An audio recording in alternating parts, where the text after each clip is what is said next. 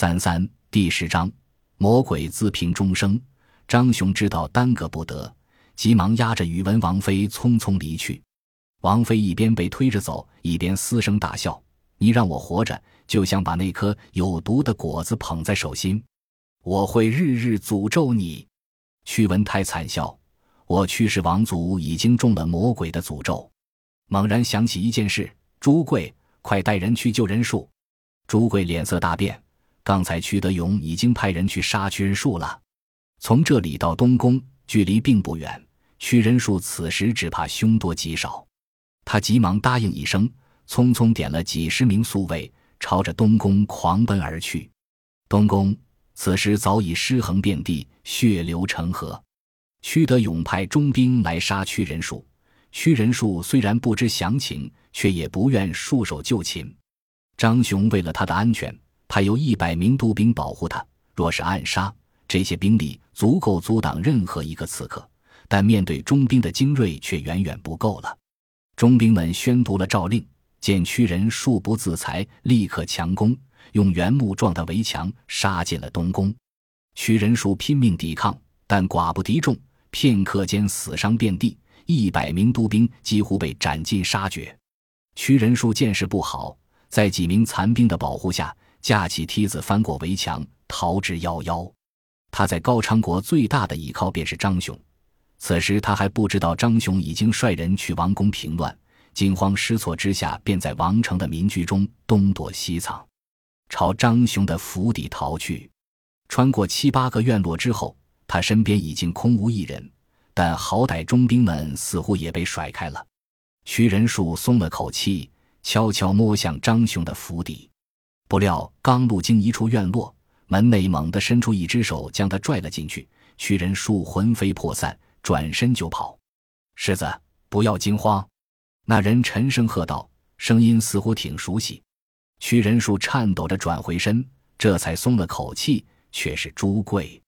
朱贵一身便装，神情冷峻地将他拽到葡萄架下，世子，外面到处都是二王子的人，大将军也在王宫平叛，并不在府中。半半，救我呀！屈仁树几乎要哭出来，像碰到救命稻草一般抓住朱贵的胳膊，使劲摇晃。朱贵极为冷静，安慰他，世子放心，是陛下命老奴来救您的。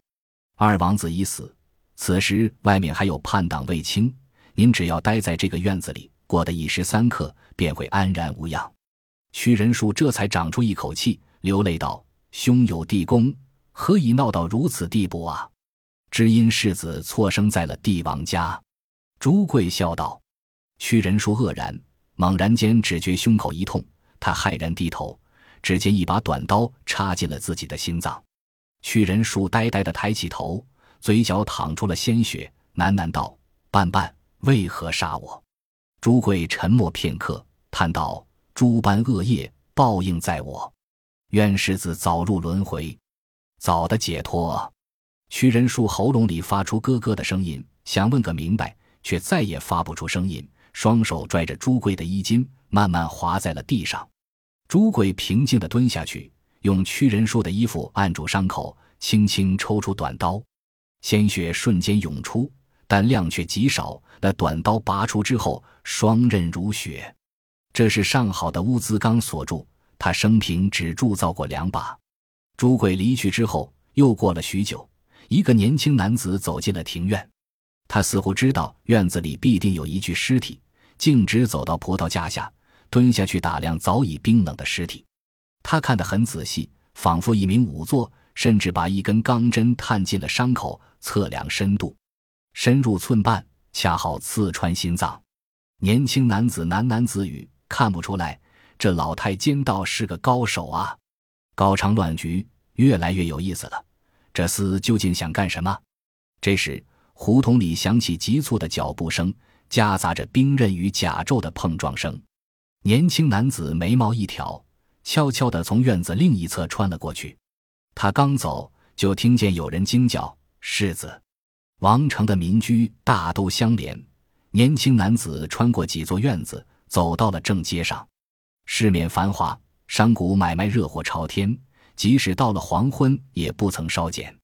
年轻男子负手在大街上悠闲地走着，看得很仔细，店铺种类、贸易额度、货物名目、商品价格，他就像一个第一次行商的商贾，贪婪地获取着一切知识。忽然间，身后一阵大乱，一群宿卫抬着屈仁树的尸体狂奔而来，每个人脸上都带着惊恐绝望的神情，满头大汗，朝着王城的方向飞奔。年轻男子遗憾地摇了摇头，却没有理会，躲避在了道旁，等宿卫们抬着尸体过去，才又开始慢悠悠地走着。他似乎一点也不着急，到了晚餐时间，他还特意走进一家龟兹人开的白氏名食店，吃了一顿正宗的西域碧螺饼。年轻男子啧啧赞叹，倒不比昔日长安西市上的韩约做得差。正在这时，忽然街上人群大哗，纷纷朝王宫方向拥去。年轻男子露出诧异之色，丢下几枚高昌吉利铜钱，跑出店铺，揪着人就问：发生什么事了？杀人了？那人头也不回。年轻男子随着人流到了王宫外，顿时吃了一惊，的确是杀人了，不是一人。王宫西墙密密麻麻跪满了待斩的囚犯，粗略一数，竟有六七十人，每人身后都站着一名宿卫，手提长刀。而更诡异的是，这些囚犯的对面却跪着一名年轻的僧人，僧人的身边跪着一名八九岁的孩子。至于左卫大将军张雄，则一脸烦恼，正弯腰劝说那僧人。僧人只是闭目诵经，毫不理会。年轻男子越看越奇，问旁边一名老者：老丈，这是怎么回事？老者见他衣衫华贵，也不敢怠慢。公子，据大将军言道，此乃是前隋流人窜居高昌，图谋叛乱。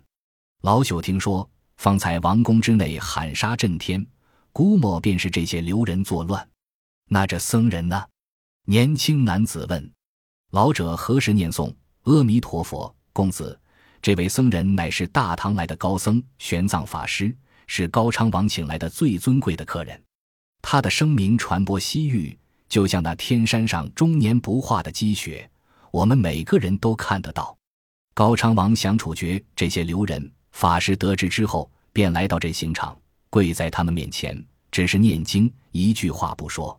大将军劝也劝不走，想来法师是可怜流人之苦，想为他们超度吧。年轻男子怔住了，脸色严峻起来，默默地注视着局势的发展。这时张雄苦口婆心劝了半天，玄奘只是不理，默默诵念经文。张雄无奈地道：法师，我不是不知道您的心思，可是我实在无法违逆陛下的旨意呀。您不如进宫去见见陛下，若是他能赦免，我自然放人。玄奘睁开眼睛，淡淡道：陛下痛失两名王子，心存长短，早已对你下了严令，必定要斩杀这些流人。只要贫僧离开一步，六七十颗人头便会落地。